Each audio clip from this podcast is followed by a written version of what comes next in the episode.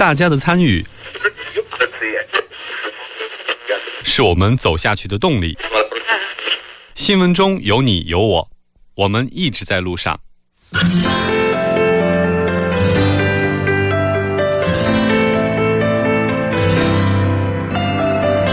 参与我们的节目，您可以通过手机短信的方式发送短信到井号幺零幺三，每条短信会收取五十韩元的通信费用，或者可以进入我们官方网站三 w 点 tbs 点 s o u r 点 kr 进行留言。我们期待大家的参与。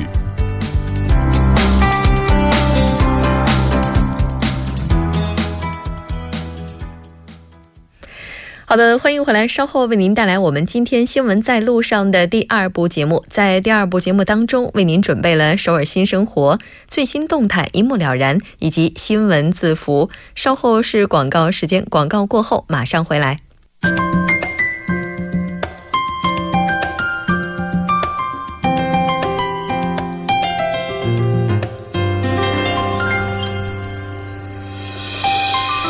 首尔新生活为您介绍，那首尔市政府为在韩外国人推出的优惠政策、开办的教育讲座、举行的庆典等等。那么，马上就进入今天的首尔新生活。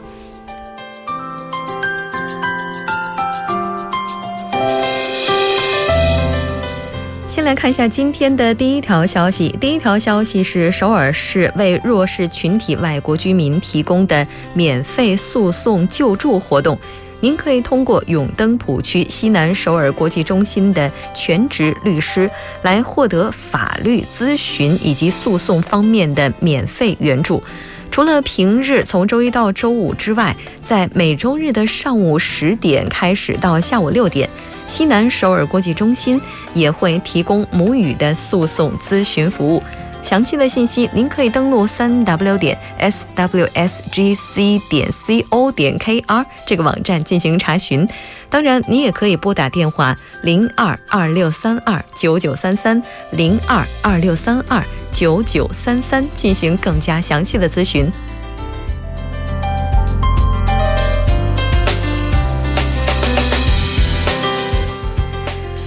再来看一下今天的第二条消息。第二条消息依然是一个非常有趣的活动——第四届文化多样性 UCC 征集作品展马上就要开始了。活动的时间是从四月三号到五月八号。这次作品的征集对象是全国的小学、初中、高中以及个人团体在内的所有朋友，只要您有想法、有创意，就可以参与进来。那这次您需要提交以文化多样性为主题制作的电视剧、音乐剧、动画、纪录片、CF 等，只要是五分钟之内的 UCC 作品就可以。在提交的同时，你也需要提交申请书以及保证书。申请书和保证书的样式，您可以登录 icf 横杠 korea 点 ora 这个网站进行下载。您把自己的作品以及申请书、保证书一起发送到 uccicf korea at gmail.com 这个网站就可以了。那这次一共将产生两个大奖，分别是小学组以及初高中生组，奖金是由文化体育部提供的。获奖作品为了迎接世界文化多样性日，将在十九号公布。颁奖典礼将于二十六号在首尔市龙山区国立中央博物馆讲堂进行。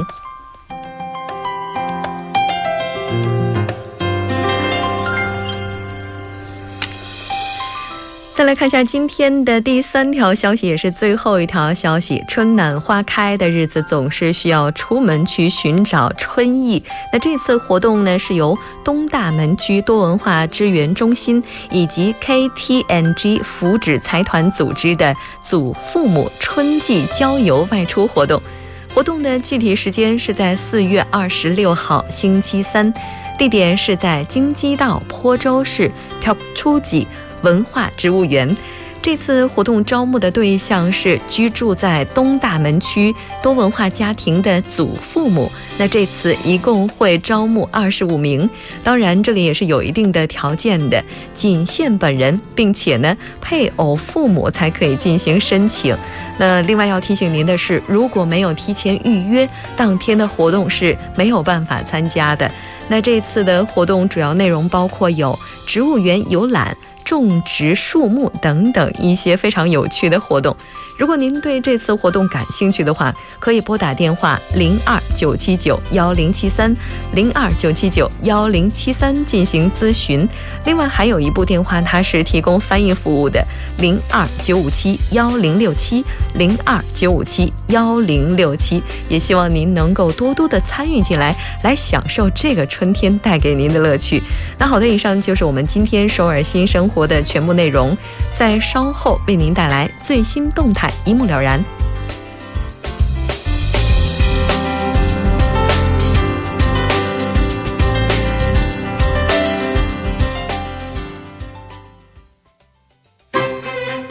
新闻中有你有我，我们一直在路上。您的参与，我们的动力。参与我们的节目，您可以通过手机短信的方式发送短信至井号一零一三。每条短信会收取五十韩元的通信费用。你也可以登录我们的官网三 w 点 tbs 点 s o 点 kr 收听更多广播回放。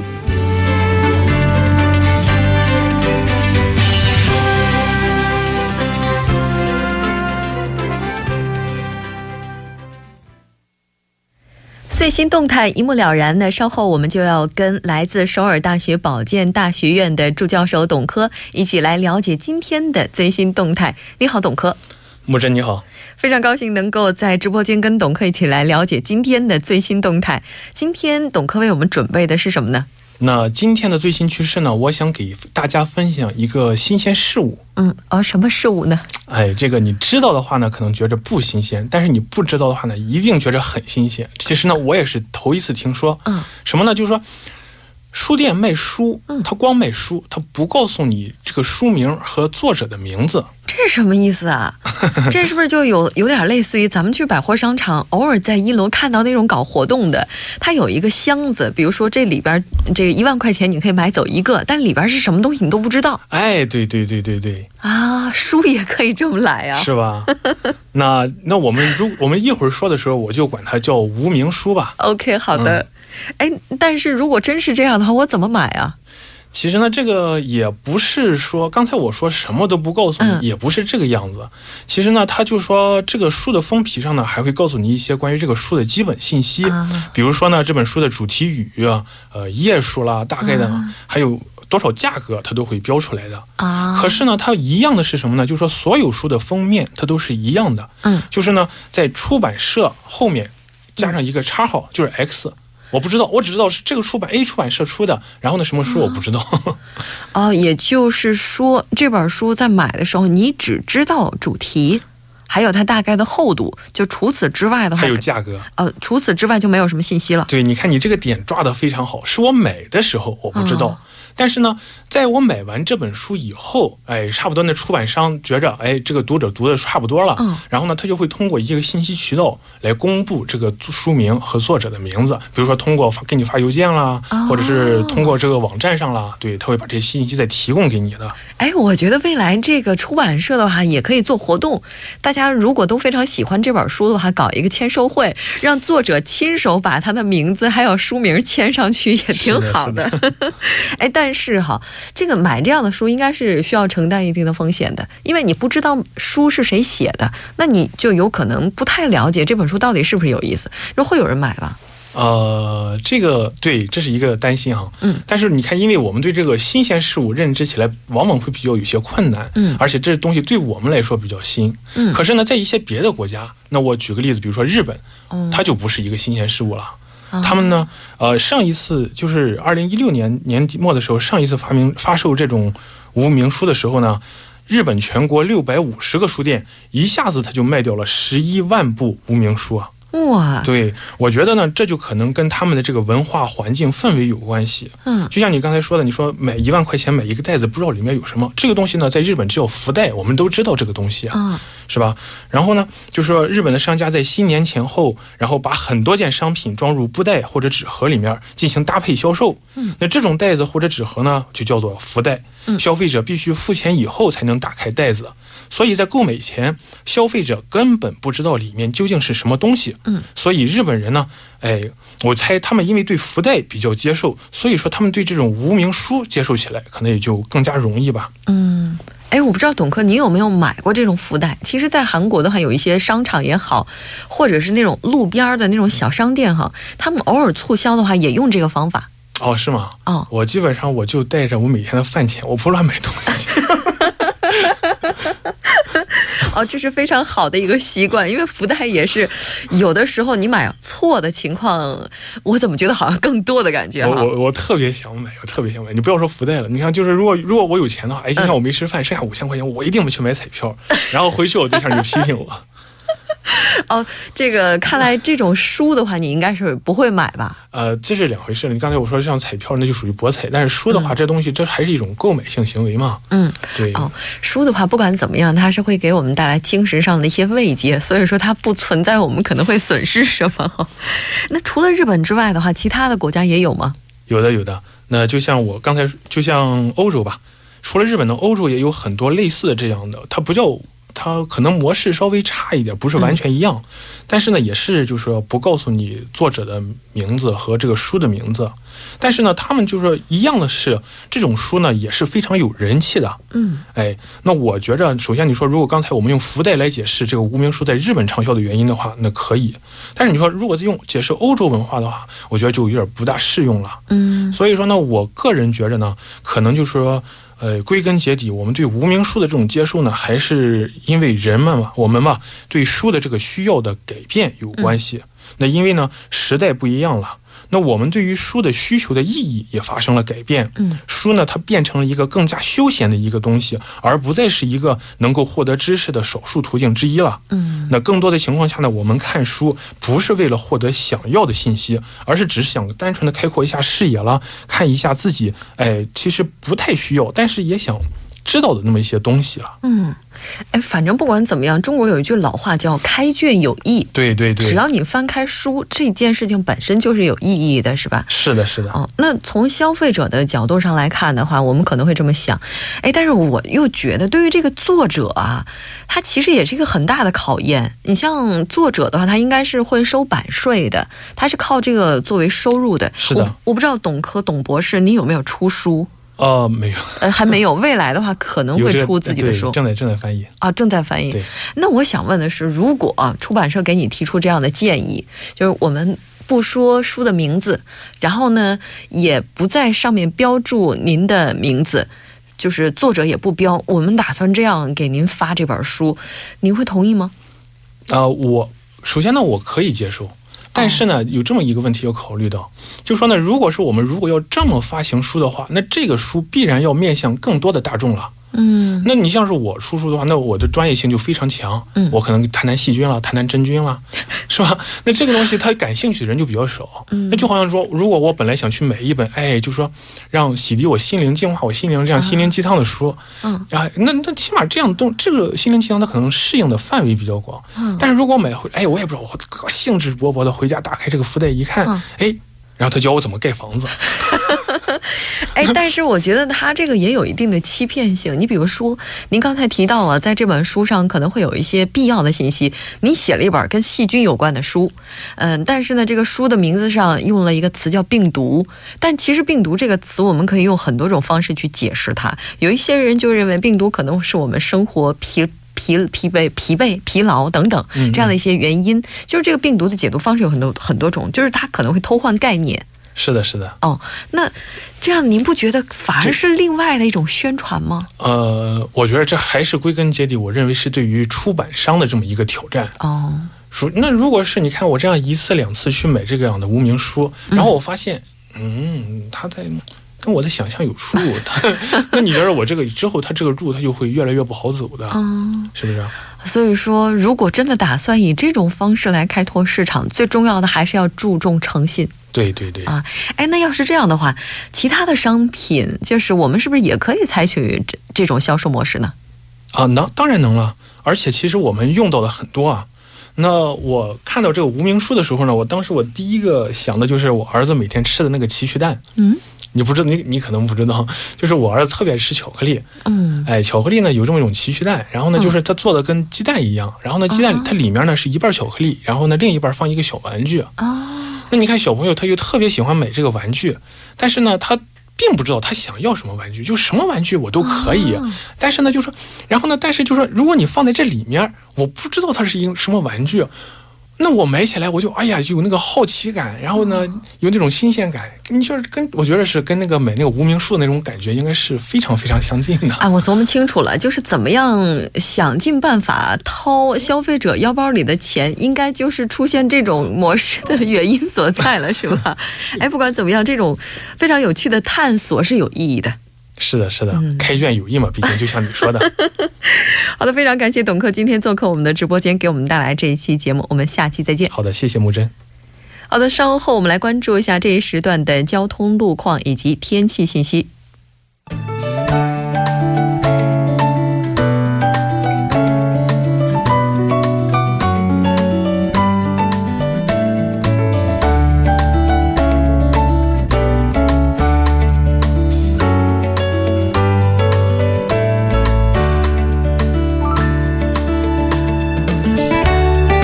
晚上好，这里是由影月为大家带来最新的首尔市交通及天气情况。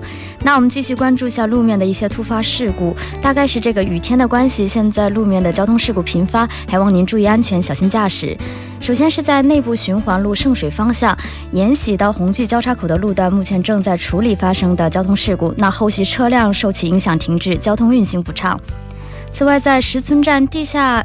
地铁地下车道因施工而临时交通管制的百济古坟路的路段，目前交通恢复正常，也就是培明到石村站这个双向的双向的下位车道目前已经开放，但是从培明十字路口方向，也就是石村地下车道内的一车道，目前依旧是交通管制的状态。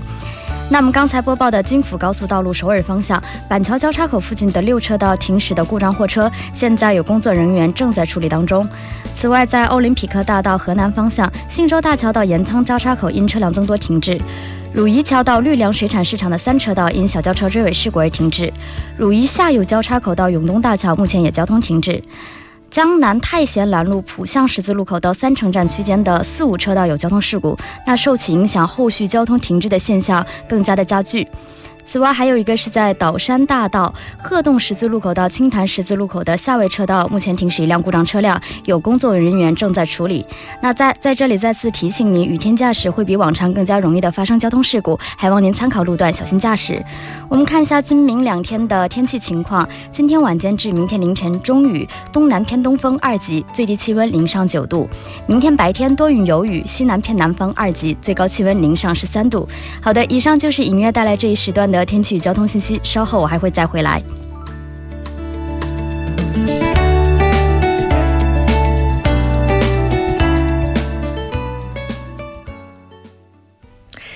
聚焦热门字符，解读新闻背后。接下来为您带来我们今天的新闻字符。首先，还是要连线全小星记者，小星你好。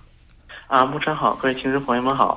现在呢，外面还下着雨，而且我觉得今天这场雨的话，跟小新为我们准备的新闻字符应该说是非常的应景了。啊，是的。那么今天我准备的新闻字符是植树造林。嗯，植树造林，我们都知道它应该是属于绿化的一个环节，并且随着人们对天气的关注，对植树的这种需求也是越来越高了。那而且呢，今天是韩国的植树节哈，我们也借着这个机会来了解一下植树节它的由来到底是什么。啊，好的。那么韩国的植树节是每年的四月五日，那么这一天的话是就是在那个韩国古代那个新罗时代。曾经进行完成了三国统一的一个大业，是在六百七十七年阴历的二月二十五日，也就是现在的四月五日。与此同时，朝鲜时代的那个成宗，在与他的世子以及文武百官一起在东大，就是首尔东大门之外的仙农坛进行了一个祭祀以后，在吉田上进行亲耕，就亲自耕种的这么一个日子，也是在一四九三年三月十，也是相当于是现在的四月五日。那么，所以就是说，其实四月五日这一天是具有很多的一个意义。一方面是完成了统一大业，另一方面王就是国王亲自进行一个亲耕。那么，这也可以说明是在一个农业的一个以农业为主农耕社会当中，那么这也是非常重要的活动。另外，与此同时，在四月五日也正好是在清明前后，对于植树也是个造林是个比较好的日子。那么，在这么一个嗯背景之下，在一九四九年，韩国总统颁布命令，就是将这一天指定为植树节。嗯，也许呢，现在在韩国从事农业的人口已经不再像以前那么多了，所以有植树节这样一个节日，能够让大家去接触、亲近大自然，应该也是非常好的一个机会了。那咱们也来了解一下现在韩国的这个森林覆盖率的情况。我觉得韩国的森森林覆盖率的话，应该还是比较高的。啊，是的，那么包括有许多从那个中国来的一些朋友们到韩国，第一个感觉可能是就是山非常多，到哪里四处望来都是山，就可能会有这个印象。那么我也了解一下有关数据，就是韩国的森林，就是山林的面积，以二零一五年为准是六百三十三万五千亩左右，森就是山林占韩国总面积的比例是百分之六十三点二。OECD 成员国中，仅次于芬兰、日本和瑞典。那么与此同时，每亩那个森林的一个量，森林的一个量是一百四十六立方米，也是相比于 OECD，因为这个发达国家的一个组合，用在 OECD 当中也是非常的高的。不过与此同时，我们有个不能忽视的一个问题，那就是每年的那个森山林的比例正在因为开发等问题在进行减少。以二零一零年为准，每年正在以如意岛首尔如意岛面积的二十四倍大的一个森林的面积正在减少。嗯。其实，据我所知，韩国政府对于绿地的管理还是非常严格的。比如说，像有一些山，它的树木如果要是随意砍伐的话，可能还是要承担一些责任的，并且这个责任还是比较大的。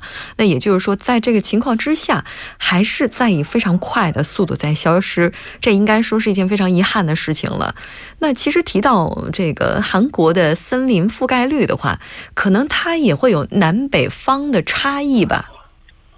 啊，是的，那么就是那个在韩国全韩的一个那个森林的比例来看，最高的是位于韩国那个中部的江原道是百分之八十一点五，而首尔却是最低的，是百分之二十五点六。嗯，哦，也就是说江原道北方地区反而是最高的，首尔地区相对来讲还是比较低的。嗯啊，是的。嗯，有没有一些什么具体的数字什么的？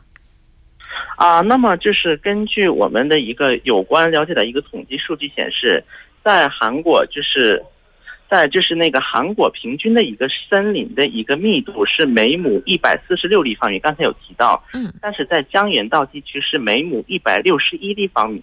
嗯与此同时，江原道地区有江原道的总面积有百分之八十一是山山林的面积，而韩国的一百大名山当中。有将近二十一位于江原道。嗯，我们也希望江原道现在的这些绿色植被不要消失的那么快。而且据我们所知，像韩国的江原道，它跟中国的吉林省现在有一个友好森林项目，是吧？啊，是的。那么就是像江原道的话，是韩国国有。的一个林场的百分之五十八是位于江原道的。嗯，与此同时，江原道在保护森林的方面拥有许多的经验，并且在打造一些针对民众的一些娱乐设施的方面。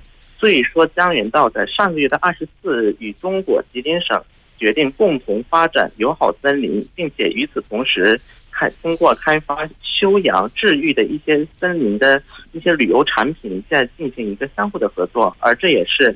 韩国的政府机构第一次跟中国就森林方面进行合作。嗯，就据我们所知，像韩中两国之间在这个方面的合作的话，就不仅仅局限于和吉林省之间的合作，在包括中国北方像蒙古、内蒙古地区的话，也是有一些合作的。那其实也就意味着说，像中国在这方面还是有很多地方要向韩国学习的。那中国的这个植被覆盖率啊，森林覆盖率大概情况怎么样呢？啊，那么根据我们所了解到的数据，在“十二五”期间，中国累计完完成造林是三千万公顷，义务植树一百二十六亿万株，全国的森林覆盖率有百分之二十点三六，提高到百分之二十一点六六，而森林的面积达到了二点零八亿公顷。嗯。那对于中国来讲的话，特别是在森林这方面要走的路，其实还非常的远。特别像中国的什么“一带一路”啊等等，其实都有提到绿色方面，就绿化方面的一些目标以及要求。当然，这个也是需要所有的人共同努力，而且呢，也是需要国家包括区域之间合作，才能够更好去实现和完成的。那非常感谢小新给我们带来这一期连线，我们下期再见。再见。好的，到这里我们今天新闻在路上第二部节目就是这些了。稍后第三部和第四部为您带来走进世界以及新闻放大镜板块。那为您简单的介绍一下我们节目的参与方式：您可以发送短信到井号幺零幺三，直接参与我们的讨论。收听方式是您可以调频一零点三，那您也可以登录三 w 点 tbs 点操尔点 kr，也可以在 YouTube 上搜索 TBS EFM Live Streaming 进行在线的直接收听。那稍后整点过后，马上回来。